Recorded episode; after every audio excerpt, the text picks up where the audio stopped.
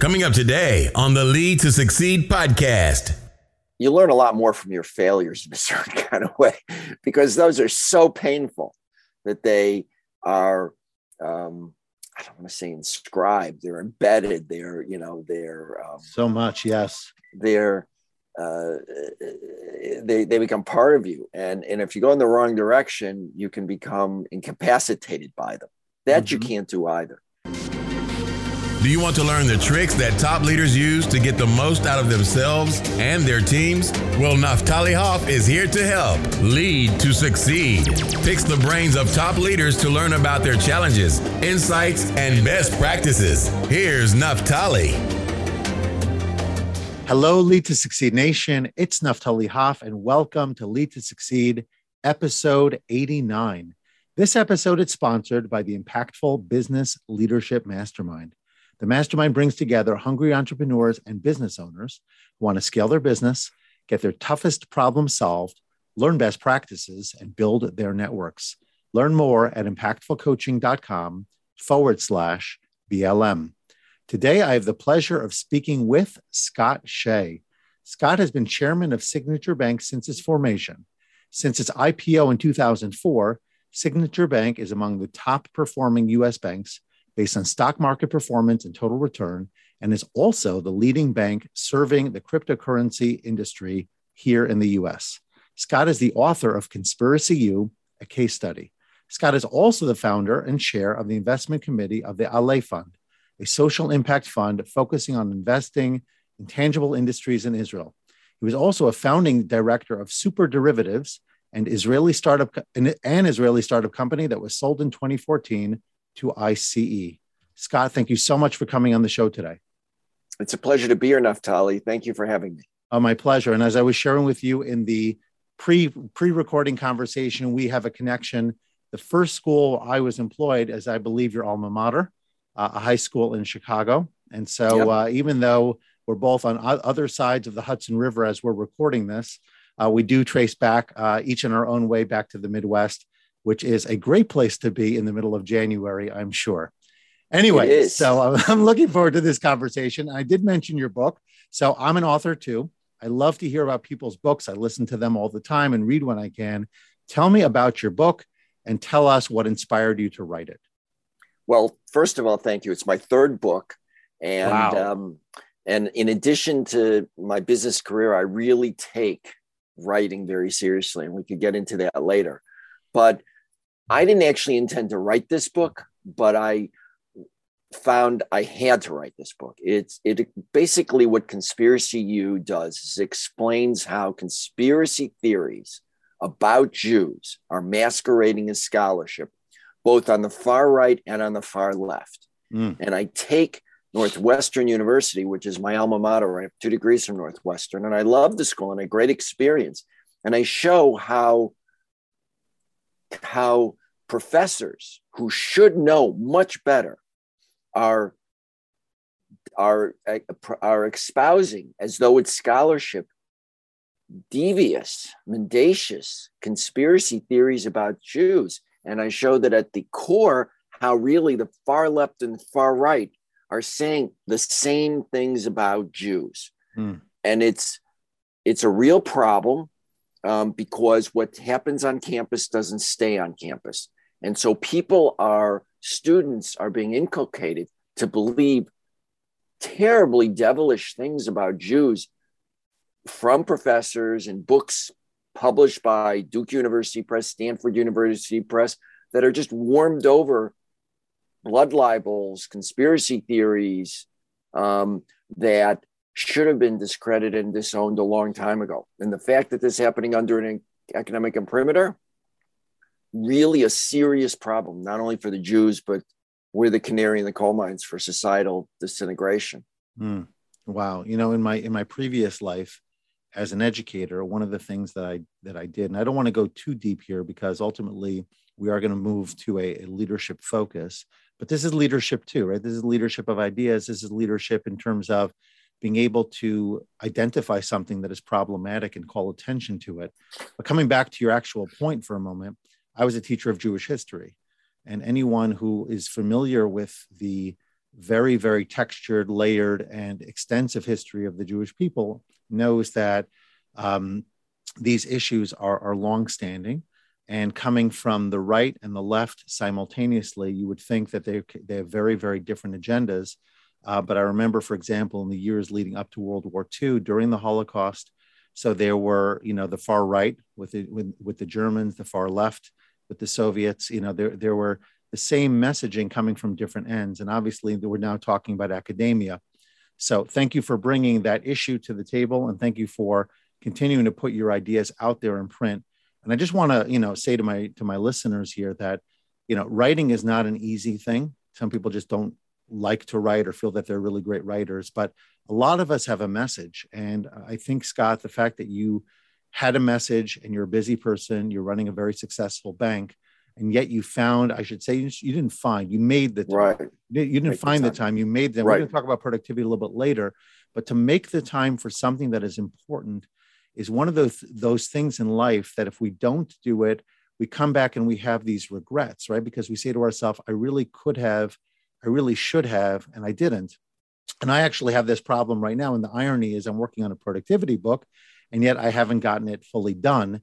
Even though the content is there, I want it to be a little bit more readable, a little bit more presentable, so to speak, to the broader market, not just blog posts, which is the current formation. And it's a matter of making the time and having the daily disciplines necessary to push forward with the things that you consider to be most important. And those things might align with your day to day work, but they may not. You know, Scott's obviously you're involved in, in finance and banking and crypto and all sorts of really cool and neat things that are really setting the trend of the market and kind of like setting the new standard, if you will. And simultaneously, you have this other issue which doesn't seem to align at all with your core work, your core professional work, and yet you're very passionate about it to the point where you've written a book, and I'm sure you've talked about it many times on podcasts and other places. And so maybe we could stay there, Scott, for a minute and kind of, I, I want to, I guess, understand this a little bit more from your perspective. Clearly, if you're Jewish and you're uh, observant and sort of it's part of your DNA, issues relating to Israel, the Jewish people, all of that is going to be kind of like part and parcel of your daily of your daily existence. But even if you don't necessarily have that level of connection, talk to leaders, please, for a moment who have these side passions, let's say, these other areas of interest that may not go hand in hand with what they do every single day, and talk to them about, uh, talk to us, I should say, about how to find, make the time, and figure out the best way to both pursue your daily work and simultaneously make a bigger impact in areas that are that are near and dear to your heart. Well, that's that's a great question. So first of all, I think that people have to be whole people. And in all candor, just to go back, it's it, the, to talk about the leadership journey. I mean, I was part of something called literally the leadership circle at Northwestern. So these were all people and are all people who believe about this, who believe in Northwestern. And the truth of the matter is that a fair amount of leadership, of real leadership, is being willing to disagree mm. because whether it's in the business world, the philanthropic world, and look, we know this from uh, from uh, from uh, many many different traditions. That disagreement actually allows for things to get better.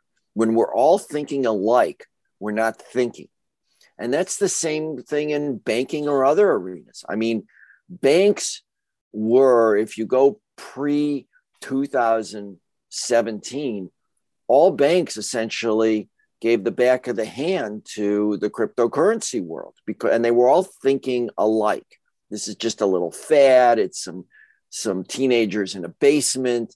Nobody did any real work on thinking about what are the opportunities and uh, you know some not to mention names but some famous banking ceos really said it the whole thing was a was a was a was a joke a scam um, and and and the like and something that we did uh, and I was involved with deeply at Signature was to say, well, what are the opportunities for blockchain? What will it mean for payment, uh, for payments in the future? So the ability and the desire and willingness, everybody's got the ability to disagree. We're all human beings, but the the the the willingness to stand up and disagree, whether it be in the philanthropic world or in the business world, is important. Now, not to disagree just for the sake of disagreement. That's you know um, uh, that's that doesn't make any sense. Um, uh, uh, you know just to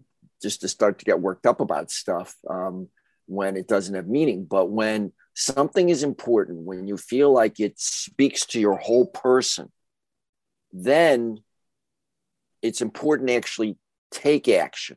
Because if you don't you're essentially betraying that whole person part of you. Yeah there was a lot in your answer there that i'd like to unpack a little bit of it. Um, the take action part i'd like to stay on first right? You know i think mel robbins has uh, spent a lot of time talking about the five second rule and and uh, just the idea of, of, of converting things into action quickly before it just moves on and your brain kind of negates the idea and, and, and takes you to the next place.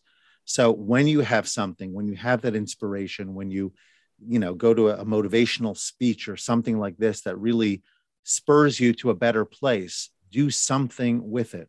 And do something with it right away and determine if there's more to do if it ultimately feeds your passion ultimately feeds your sense of purpose and that's a critical piece. And you did talk about disagreement. I will just mention scott since we've been in kind of like the jewish conversation for a little bit in, in, in jewish tradition uh, the two famous uh, talmudic schools of hillel and shammai uh, who existed around towards the end of the, the second temple period uh, many many disagreements listed in the talmud and the house of hillel is typically the one that we um, let's say decide with. And what the the talmud says that the reason for that one of the reasons is because they always listened to the other position. They heard it, they tried to incorporate it, and then simultaneously, if they disagreed with it, then they stated their opinion afterwards. So well, it's a matter. Know, yeah, go ahead. I was going to say, you know, it's interesting. I, am definitely uh, um, uh, always think about the Hillel and Shammai, but it, but one of my mottos actually comes from Shammai, yeah, which is that? say little, do much. Okay. And well, I think that's important yeah, in this day both. and age when right when we live in an era of you know virtue signaling and everybody sort of saying how good they are and social media where people are talking much and doing little. Yeah. so i think and that's great that shammai's the disagreeers sayings were preserved. And, yes. and for me it's been one of my inspirations of my life. That's right. So you have to know how to disagree. You have to also know how to get your opinion out there. And i think you hit on something really important scott. If you are a good listener people feel valued and ultimately they will be more inclined to listen to you because they feel you listen to them. Even if you wind up still disagreeing they'll be much more inclined. So you can set the tone. And you could do this by the way by leading up to right? It's not just ceo level down. It goes both ways. And i think that that's a really powerful piece as it relates to conversation. But i want to shift to something because you know for a person like me and for anyone who's listening who comes from, um, let's say, more of an education driven background, meaning to say, valuing degrees and higher degrees. I've got two master's degrees and a doctorate. I've got rabbinic ordination, you, you name it. Um, I was all about, you know, the value of school. I'm not going to dive into school right now per se, but one of the things that I hear all the time is that school doesn't really prepare you for world in the fin- in, in fi- fin- finances, investment, uh, the kinds of things that really help people build wealth and the kind of lifestyles that they want for themselves. So I'm just curious to know, Scott, what are some typical mistakes that you encounter that investors make, business owners in particular, and how could they avoid these mistakes so that they could do better with their money? So um, I can't I can't give this saying to to Shammai, but I give it to but this is something I say, so it's far less articulate and far more wordy. okay. But I think that the thing that I say frequently, and I say this in, in working and with, and, and, and it, when I actually am asked to give business advice, um, which is I think generally people overestimate what they can accomplish in the short run and underestimate what they can accomplish in the long run if they keep doing the right things. So that is an important lesson because people tend even when they're doing the right thing to think to not necessarily stick with it long enough um, by the way that's certainly true about my personal experience in education um, uh, for at least from my personal witnessing, is that is that too many educational projects are started with a bang and then um, they don't have the persistence. But I'll give you an example from Signature Bank. Okay. Which is um, when we opened, the, we we were a startup, so I founded the bank with two partners, and um, we um, opened the bank and we had a party, and uh, I got up after we opened the first event after we opened, and I said, uh, in five years, we're going to be a $5 billion bank. And in 10 years, we're going to be a $10 billion bank. And I just, just can't, I just said that extemporaneously. So fast forward five years, we were a $3.8 billion bank. Not bad, you Not know, bad. like really, really good. Mm-hmm. And I was thinking, you know, uh, do we need to, are we, are we doing what we should be doing? Should we be making changes? You know, I was discussing this and my partners were discussing it, Joe DePaolo and John Tamberlane, who were my partners and dear friends. And we decided we were doing the right things and gaining traction, and we wouldn't change anything at that point. We did change things subsequently. We're not changing anything. Fast forward to the next five years, by our 10th anniversary, we were a $14.8 billion bank. We'd actually grown $11 billion in five years, more than I thought we could do in the whole 10 year time frame. Mm-hmm. And then, of course, fast forward to today, to our 20th year, where we became a $100 billion bank. Mm. We kept with basic tenets that were correct. It took a while, it took longer. I would have never thought we would necessarily get to this size that we've gotten to. So, but because I too underestimated what we could do in the long term if we just keep doing the right thing. Right. And in the short run, and I think most people do this, I do this in other aspects in my life. You know, you can try to change something like that in your life and it'll have a short term impact. But if you just keep taking smaller steps that are consistent and, um, and sustainable steps, and I mean that in all in a 360 degree uh, uh, context, then um, you can do a lot more than you might think. You yeah. surprise yourself. I've heard that a lot actually. I think Tony Robbins talks about it. He puts it one year to five years. I think that's the context he typically talks, but it's the same idea. And it also speaks to compounding, right? So you weren't talking about investments or interests or things of the sort, but if you continue to do the same things consistently, if they're the right things and you're adding fuel to it, you're getting better at it, the market better knows you. So then all of a sudden, even though you're not fundamentally different, there are more factors at play that help you that really yeah. that really stick with it but let's let's drill it down a little bit more to a specific let's call it financial type of decision that you see that business owners might make that other i know you talked about you know maybe making change too quickly not sticking with it but anything in terms of investment anything in terms of what they actually do with their money their resources etc that that you've seen it just doesn't serve them and if they just change something about their approach would would much better position them for success.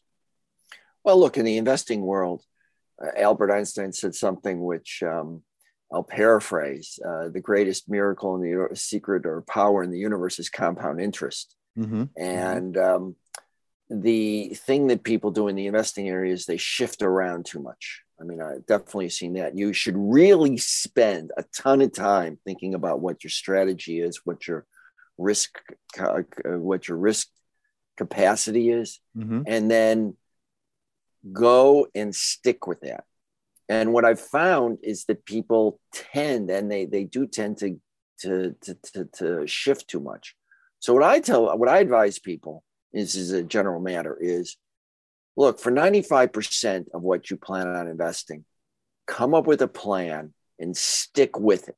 Don't change it or if you do change it you know there could be some major major um, change in your life major change in situations major family the, situations. Of course saying never is a, is a mistake. But unless there's something major not because the stock market goes up 20% or down 20%. Don't change it. But keep 5% of your money as uh, play money. Not not necessarily that you're gonna you're gonna you're gonna use it to play, but you're gonna use it where you can follow your your whims, your intuition, uh, maybe a fad, maybe a momentum. So you need that outlet. People need that outlet, and I found if they keep a specific amount, you know, again, five percent, something that's not enough to to sort of break their financial plan, and go crazy, go wild, um, follow your whims, and have fun. Um, and with the rest, just open the financial, open the statement every month and watch it grow. You need to sometimes make adjustments. Don't get me wrong, but nothing dramatic. Um, and a good financial advisor will be able to set you up with that kind of plan. And you're not going to earn more than, um, you know, uh, uh, uh, uh, you know Warren Buffett. You're not gonna, you know, you're not gonna be a person. You're not gonna make compound like that. But you can do you can do pretty well. There's enough financial products out there that you can do pretty pretty well. Yeah. So tell us about the best investment you've made. Well, um, personally, was uh, you know being involved in starting Signature Bank and holding on and believing in it, and uh, that's you know personally the best financial investment I ever made. Um, you know, on a personal level, uh, clearly families, the, you know, by far the best thing that I did because, and the other thing I, you know, you, you, um, I think people underestimate this too. And, and, and you mentioned you moved to Chicago from New York. I mean, mm-hmm. li- the most important decision you're going to make, most people make in their lives is who they're going to marry. Yeah. Way beyond where they're going to live, way beyond what job they're going to do and and and and that impact who their partner is going to be who their life partner is going to be is you know sort of by far the most uh, important influential decision that impacts upon people's lives. Without uh, question. Without question. And and they're with you through through thick and thin. We could probably spend a lot of time on that scott but i'm interested. This is a question that i ask all of my guests. And uh, we've talked about a lot of your successes, but I know failures come along with successes, right? Every side, you've got yes on the other side of no, you've got failure on the other side of success. And ultimately, we need to be able to hear about people's failures and how they've overcome them if we're going to be able to deal with our own, because there's nobody listening to this that doesn't have their own set of failures and setbacks along the way. So share with us, please, your the, the failure that comes to mind and how you overcame it that biggest challenge for you?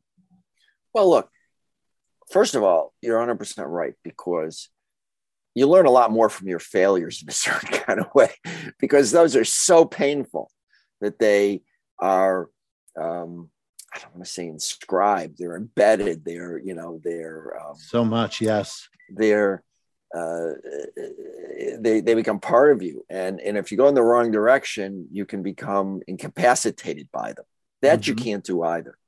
But you have to try to learn from failures um, because everybody has failures. I mean, Warren Buffett, again, since I mentioned his name, he bought. I, I, I could I could be off in a matter of months, but he bought stock. He bought uh, made major investments in all the airline airlines prior to um, I think in February of 2020 or something like that. You know, just mm. before COVID.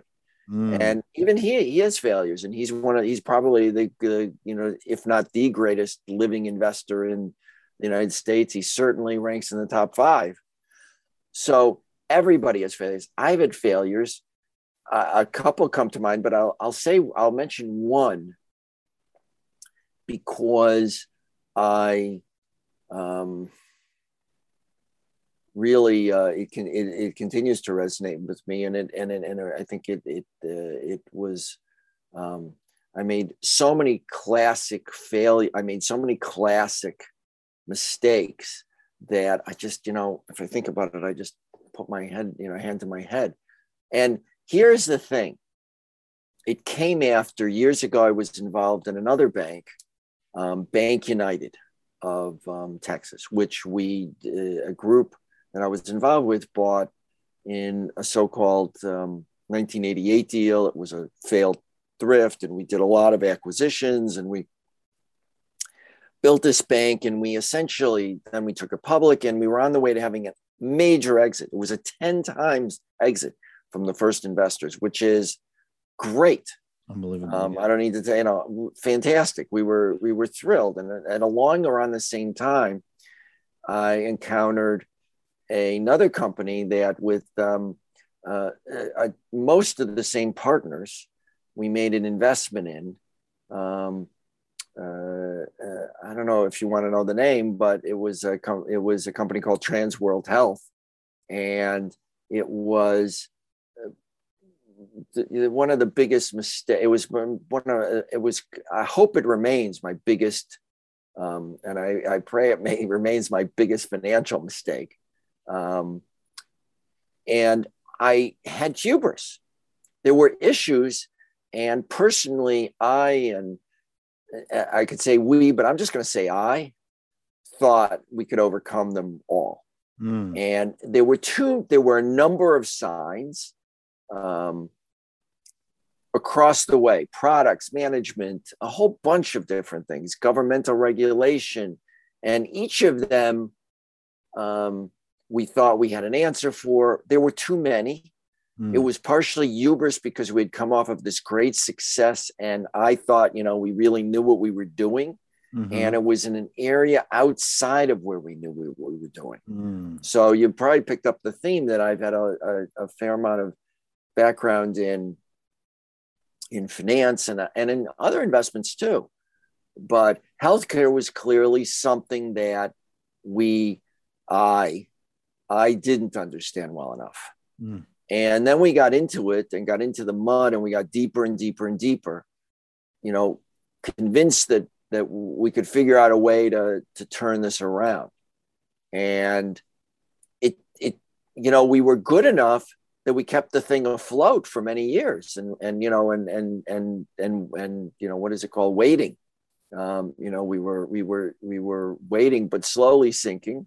Mm-hmm. um, ultimately it ended up being sold at a substantial loss, but I ended up diverting a huge amount of my attention, um, uh, disproportionate that I'm sure impacted other investments negatively over time in our funds, in the fund, and um, so it was it was that it was not recognizing early enough that this is just a dog, mm-hmm. and it's time to sell and just get out at whatever price. And even though maybe we got out a little higher, than we would have had we sold it at the low, if you will. It wasn't worth it. Right. Because it had too many collateral ripple effects. And it was ultimately it was it was hubris. So I want to ask you one last question because you've mentioned hubris a few times and some other things that you know we don't know each other well. In fact, this is our first conversation but you definitely strike me as being somebody of authenticity between your religion, your family values, how you've reflected openly and candidly about business success and failure. So I know that a really important area for leaders, it's always been, but I think we've just drawn a lot more attention to it recently, is about authenticity, right? Leading from integrity, leading with authenticity. What does that mean to you? And what advice would you give to leaders to be more authentic uh, in how they present themselves to others in their companies and to their clients and the world at large? the first thing is to think about what your heart and your thinking as opposed to what you think social media and you think what outsiders will think you may have to alter what you do to recognize this complicated megaphone world that we live in but mm-hmm. the first voice you listen to should be your internal voice and then pause and if that conflicts with what you're hearing from the outside, then you need to think about that before you react. Well, I feel like you just gave us so much to think about without going too deep into that, but I, I, I hear it and you should know. I struggle with that personally. I'm just going to say this before we transition here, um, because I believe deeply in you know a certain way of communicating i'm, I'm much more reserved although in social media i'm a little bit more open in part because of the nature of the platform and all of that but I think it's a dance, you know, for a lot of people to figure out what is your true north and how does that align with the world at large and then make your decisions. But the idea of pausing and actually allowing yourself permission to not necessarily go with the flow and decide if you want to swim upstream because it's ultimately in your best interests, there's a lot of power in that. So thank you for ending this segment, Scott, with that uh, tremendous thought. I'd like to transition to rapid fire, which quick, short answers on a couple of curious and cute questions. Your sure. favorite hobby, please. Oh, uh, it's definitely uh, reading. Okay. This one you probably will want to unpack, but let's try to keep it tight. The best advice you ever got? You can recover from anything except a bad partner. Mm, love it. What's one thing about you that surprises people? That I uh, played hockey when I was at the academy. Oh, and nice. a, a real, nice. yeah, a very physical. there was no hockey team then. when I got there. and then finally, a productivity tip, Scott, that helps you to get more done. Uh, I write lists. Simple as that. Lists, um, I, and I write them down. They're not. Okay. I, I I started on the phone, but I just write down a list, and Love it. I look at it during the day. So, how can people connect with you? All the great things you're doing, learn more about your work. Where would people find you online or elsewhere? ScottShay.com.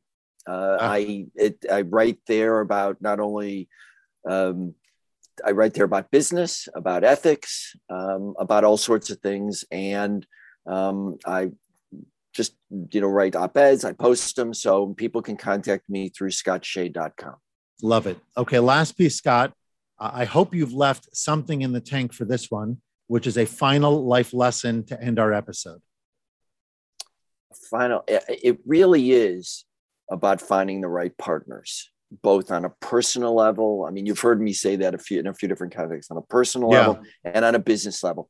Make sure you really find that right partner because it is tough to recover. You can overcome business issues, you can overcome personal issues, but if the person you're partners with is not simpatico with you, life is going to be much tougher.